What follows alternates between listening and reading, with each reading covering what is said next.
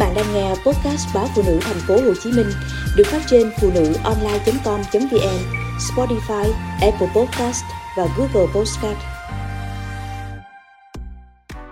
Xét nghiệm di truyền y học, chẩn đoán dị tật ở thai nhi.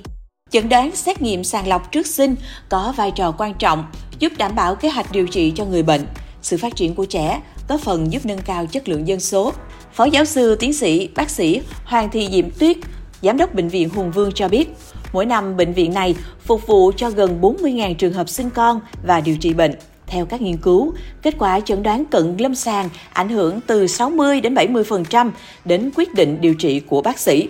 Từ đó, việc chữa bệnh được kịp thời, chính xác hơn.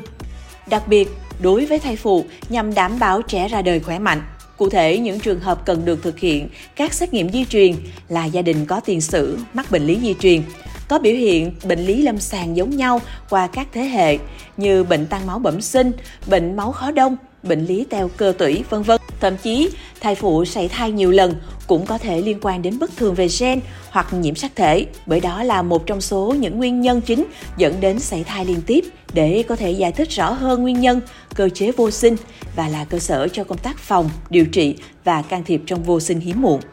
Theo bác sĩ Diễm Tuyết, những năm gần đây, ngành di truyền y học có rất nhiều tiến bộ trong chẩn đoán bệnh ở Việt Nam và thế giới. Tuy khoa di truyền y học tại Bệnh viện Hùng Vương ra đời tương đối trễ so với các nơi khác, nhưng thuận lợi hơn là đi trước đón đầu các kỹ thuật mới. Hiện nay bệnh viện có thể thực hiện được hầu hết các kỹ thuật chẩn đoán di truyền trong lĩnh vực sản phụ khoa. Bên cạnh các xét nghiệm như double test thì xét nghiệm NIPT, sàng lọc dị tật thai không xâm lấn, có độ chính xác cao cũng đã được triển khai.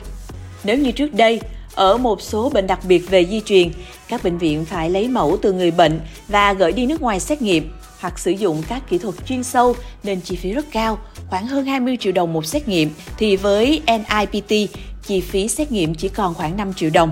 Thời gian tới, bệnh viện sẽ cố gắng đưa giá xét nghiệm xuống thấp hơn nữa để các thai phụ có thể tiếp cận được nhiều hơn. Hiện nay, khoa di truyền y học cũng đã thực hiện xét nghiệm sàng lọc đối với rối loạn chuyển hóa ở trẻ sơ sinh, góp phần giúp nâng cao chất lượng dân số và sự phát triển của trẻ. Xét nghiệm di truyền có thể thực hiện được ngay từ lúc hình thành phôi thai nhằm sàng lọc các phôi thai không có bất thường trước khi làm tổ. Đặc biệt đối với bệnh nhân hiếm muộn, bác sĩ Diễm Tuyết nói, trong quá trình mang thai, các xét nghiệm giúp sàng lọc các bất thường về di truyền bao gồm dị tật thai nhi, bất thường nhiễm sắc thể, bệnh lý đơn gen, gen trội vân vân. Khi sàng lọc từ phôi thai sẽ tránh được tình trạng thai phụ phải chấm dứt thai kỳ nếu thai có vấn đề, giảm mức ảnh hưởng về sức khỏe và tâm lý của thai phụ. Bác sĩ Diễm Tuyết chia sẻ, một trong những điểm nổi trội của xét nghiệm di truyền là phát hiện các bệnh lý di truyền từ sớm và chính xác, hạn chế rất nhiều các trường hợp phải chọc ối không cần thiết. Bởi chọc ối là xét nghiệm xâm lấn nên vẫn có những tai biến, biến chứng